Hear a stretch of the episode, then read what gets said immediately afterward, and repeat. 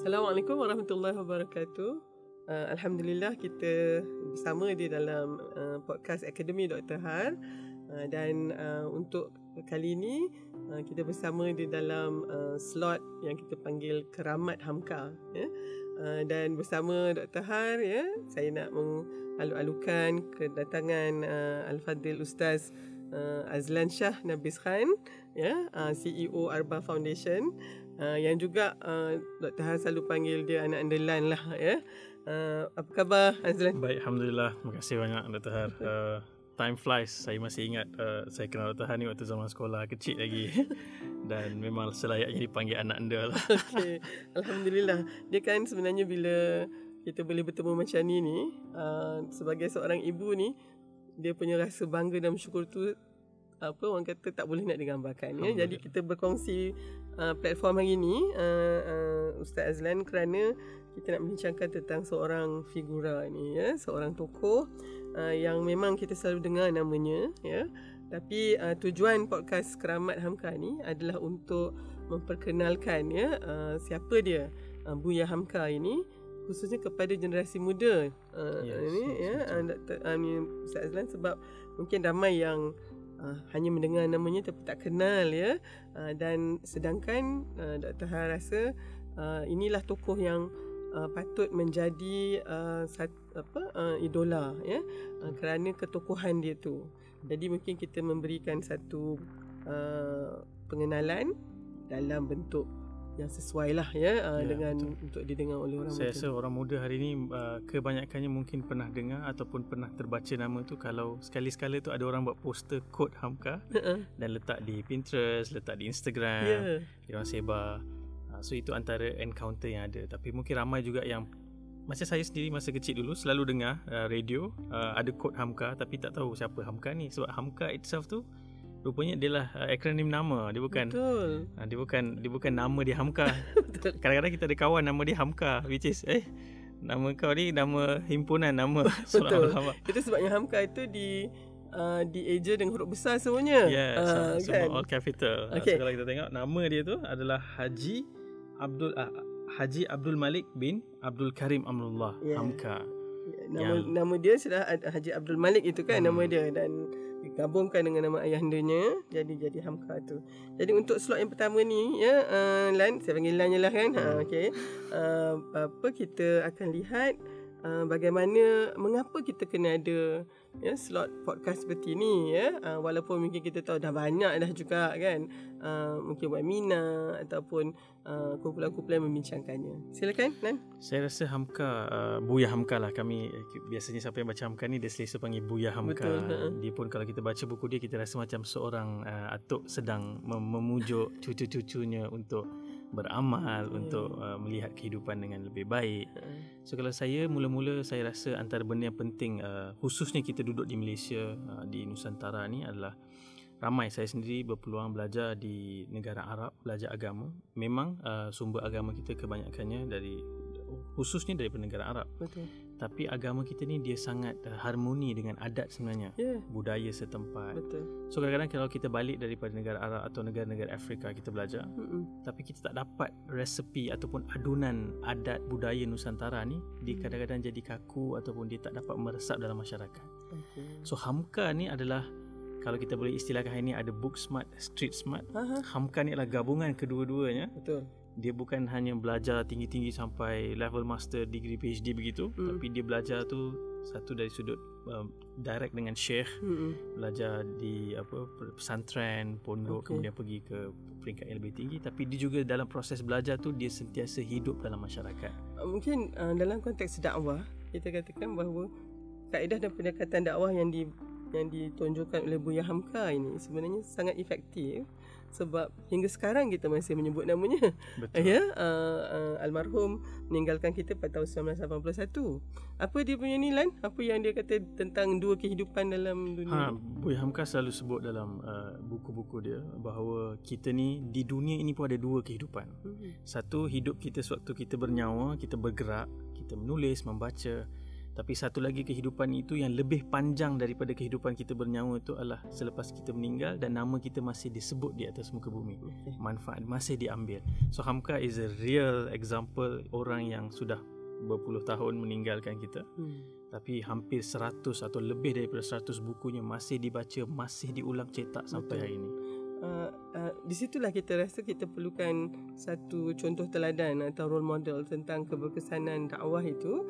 Dan mungkin yang kita boleh simpulkan nanti adalah bagaimana uh, seorang pendakwah itu harus berada di dalam masyarakatnya Betul. ya bukannya macam parachute aja kan terjun Betul. aja uh, tanpa kenal apakah uh, apa uh, suasana ya uh, bagaimana budaya di situ uh, dan kalau kita lihat juga uh, pendakwah ni dia kena halus jiwa dia Betul. Uh, itu yang uh, sangat luar biasa tentang Hamka. Bahkan kalau kita tengok dengan pengalaman dia hidup dalam masyarakat tu.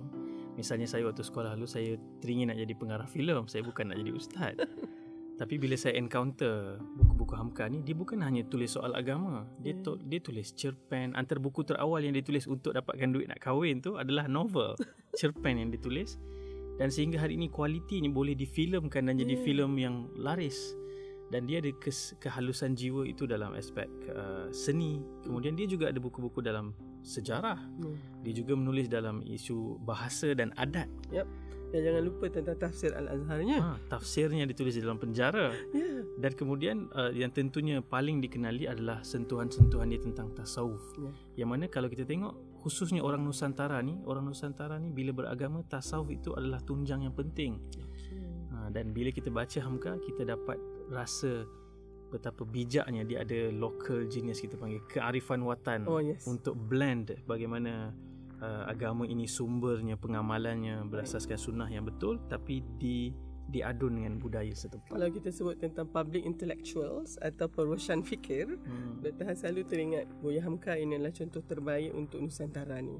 Ya, mana mungkin kita ada dia kata public intellectual itu dari sudut kognitifnya sangat luar biasa tapi uh, dia mesti mampu uh, menggabung jalin dari sudut kecerdasan emosi juga ya dan Betul. spiritual tentu sekali. Dan tulisan dia bukan hanya uh, mudah dibaca oleh contoh golongan intelektual. Ia juga boleh dibaca oleh golongan hebat. uh, marhin dan dia juga menulis uh, dalam genre-genre yang sangat tabu kalau ulama tu menulis. Ya, ya. ha, tapi dia memecahkan uh, itu semua untuk sampai kepada audiens dia. Betul. Uh, kalau dilihat kan macam mana seorang ulama yang latar belakangnya begitu menulis tentang cinta kan uh, dan dari sudut tulisan uh, dia dalam cerpen-cerpennya ada ada surat tu. Surat tu kan Yes. kalau kalau kita lah orang perempuan kan kita kata alahai kalau lah agaknya suami kita menulis surat macam ni kan tetapi Saya sampai terpengaruh dan saya pun ambil keputusan nak melamar tu tulis surat lah. Masya Allah. Jadi uh, kerana di situ adanya kehalusan bahasa kan dan yang paling mungkin bila Dr. Hada uh, berusia sikit ni kan dia baca uh, di bawah lindungan Kaabah uh, masa muda-muda lain tau. Masa dah berumur ni lain juga ya. Dr. Han rasakan dia punya konflik tu. Dia punya apa orang kata dilemanya tu ya yang sangat mengesankan kita Betul. kan uh, dan Kadang kita rasa macam ah buat je lah kita kata kan tapi tak dia lagi dengan dengan segala lapisan-lapis uh, kehidupan itu bagaimana dia mempertimbangkan semua orang kan semua suasana uh, dengan dalam adat yang itu satu lagi keunikan uh, Buya Hamka dia lahir di dalam satu komuniti yang sangat kuat adatnya Betul. dan adat itu bukan terpisah daripada agama uh, ya jadi Yes. InsyaAllah kita Doktor sebut ni pun kan dah dah exciting sangat dah. dah satu lagi yang excited. satu lagi yang saya masih teruja sampai hari ni, apa pun buku yang saya baca daripada Profesor Hamka, saya tak boleh bayang macam mana ditulis dengan uh, meng, uh, ulama ataupun uh, daripada negara Arab, kemudian daripada uh, sarjana Belanda, daripada Ah. sarjana daripada Amerika. Betul. Kalau kita baca contoh memoir dia pergi ke Amerika, Ya. seolah-olah dia punya general knowledge yang hari ni kita ini mungkin bukan general knowledge ni sebab kita nak kena google benda tu nak kena tahu tapi tanpa sebarang akses tu bahkan dia boleh menulis tafsir Ya, duduk dalam penjara uh, yang begitu mengesankan hati lah Betul. So saya macam wow ini adalah satu figura yang penuh barakah dan dia bukan hanya dalam tulisan dan percakapan kehidupan dia mempamerkan personality orang setiap hari akan beratur di rumahnya untuk mendapatkan bantuan Mm-mm. mendapatkan nasihat dia hidup dalam masyarakat. Baik. Agaknya uh, ni uh, Lan kita juga kena uh, membincangkan juga Buya Hamka ini sebagai seorang manusia. Kadang-kadang bila cakap tentang tokoh-tokoh ni uh, kita kadang-kadang terlebih pula ya kita jadikan hmm. macam dia tu satu idola yang tak ada salah dan silap ya. Uh, tetapi uh, uh, dalam podcast ni kita kita harapkan kita boleh uh, dalam bahasanya memasyarakatkan Buya Hamka tu. Bahawa semua orang akan merasakan ini dia guru dia. Ya, dari daripada sudut mana pun dia, dia akan melihat di dalam kehidupan uh, Buya Hamka ini uh, yang boleh kita lihat dari sudut penulisannya atau daripada cerita-ceritanya bahawa dia adalah manusia biasa macam kita. Ya. Um, dia ada masalah uh, keluarga contohnya.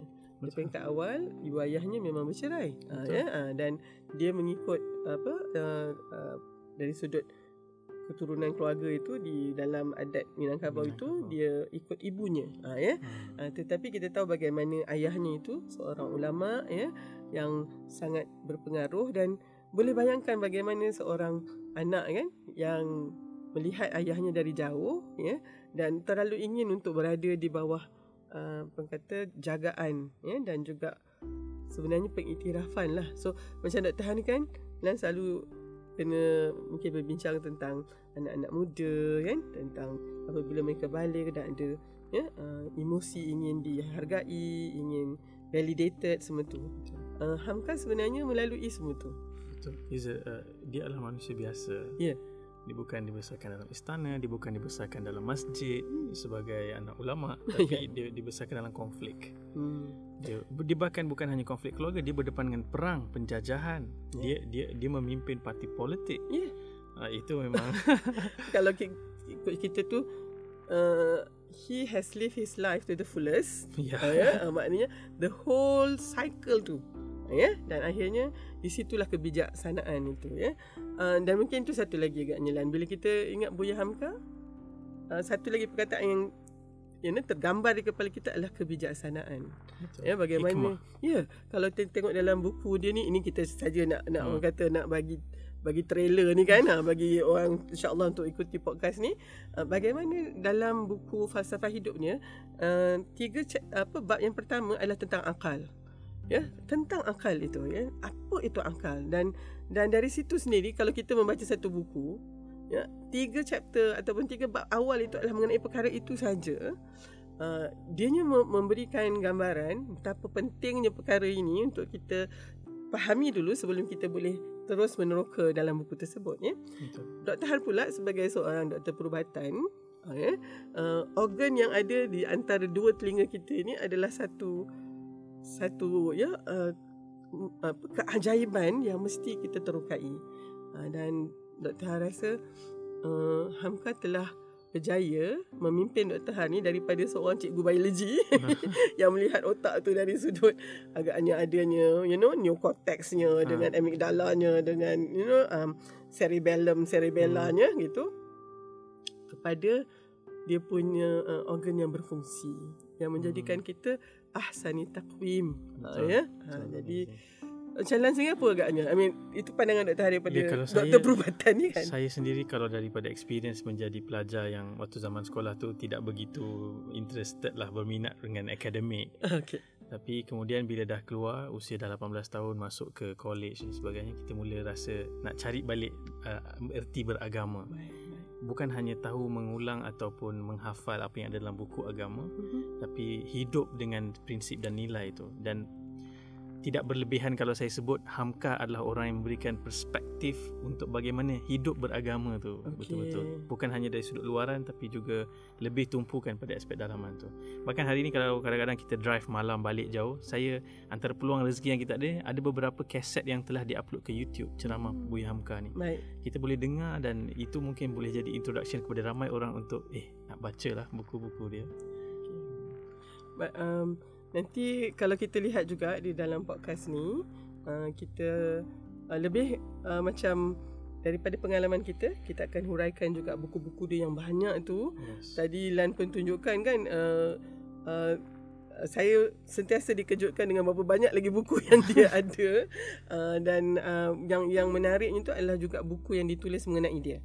Maknanya bukan Betul. hanya buku yang ditulis oleh oleh Buya Hamka sendiri. Anak-anak Buya Hamka sendiri menulis dua orang anak menulis biografi ayah. Uh, ada juga uh, beberapa memoir sendiri perjalanan Buya Hamka ke Amerika, kenang-kenangan Kudi Malaya, hmm, cerita betapa cintanya itu. Hamka kepada Malaysia ni. Ya yeah, ya. Yeah. Dan kalau saya boleh tinggalkan satu hook ataupun teaser, bayangkan Hamka di penjara disebabkan isu itu ada kaitan dengan Malaysia. Betul. Betul. Yang itu agaknya menjadikan kita di Malaysia pun merasakan sayang pada dia. kan? Uh, uh, satu lagi agaknya uh, lain kalau kita lihat uh, mungkin kalau untuk uh, apa kata kesimpulkan kita punya soalan yang pertama ni uh, sebenarnya kalau kita nak hidup lama itulah yang mesti kita buat ketika hidup kita ni. Ya kita mesti meninggalkan legasi uh, dan legasi itu yang paling berharga adalah ilmu dan pengalaman yang kita kongsikan ya. Ilmu tu kan bezanya dengan harta. Uh, ilmu ni kalau kita kongsi dia lagi banyak. Sedangkan harta kalau kita kongsikan makin sikit kan? Hmm.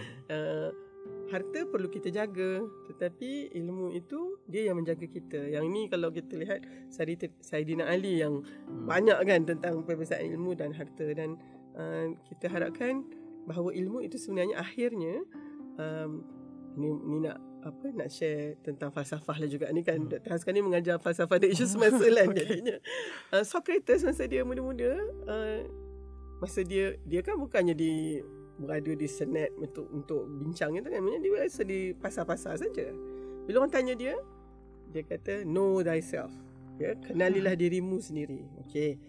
Tapi sebelum dia ya di hujung umur usia dia bila orang tanya lagi dia kata the only true wisdom is in knowing you know nothing. Maknanya uh, hikmah yang paling paling sejati itu adalah apabila kita tahu kita tak tahu apa-apa jadi bila kita dengar tu dia macam kontradik kan? Hmm. Uh, tapi sebenarnya itulah puncak yang mesti kita sampai sebenarnya lan daripada rasa sombong dan ya yeah, uh, humility yeah, kerendahan diri. Ya. Yeah, uh, bahawa kita sebenarnya tak tahu apa-apa pun. 5 minit lepas kita ni pun kita tak tahu kita masih hidup atau tidak dan Betul. itu sebenarnya sangat menginsafkan kita. Uh, dan oleh sebab tu kita mungkin melihat bagaimana Buya Hamka memanfaatkan setiap detik daripada kehidupan dia tu sehingga dianya boleh menjadi satu ibarat ya satu apa uh, reservoir ataupun ya satu takungan yang mana semua orang boleh menceduk di dalam dia Betul. ya. Dan yang asas sekali tentulah keikhlasan ya. Uh, dan jadi pada Dr Har bukti bahawa namanya masih kita sebut hingga ke hari ini ya adalah kerana keikhlasan dia tu. No vested interest ya segala yang dia buat itu uh, hanyalah untuk sebagai bukti pengabdian dia kepada Allah Subhanahu Wa Taala. Jadi daripada awal-awal ni kita nak buat podcast ni pun lan kita kena ingat yang itu. Uh, jadi mudah-mudahan apa yang ya datangnya daripada hati dia juga akan tumpah kepada hati juga insya-Allah. Saya rasa daripada banyak buku Hamka ni tema yang paling uh, konsisten adalah keikhlasan dan hidup berbudi. Ya. Sehingga dia dikaji Dr. Har sebut tadi bukan hanya di Malaysia atau di Indonesia sarjana di Belanda mengkaji di Amerika.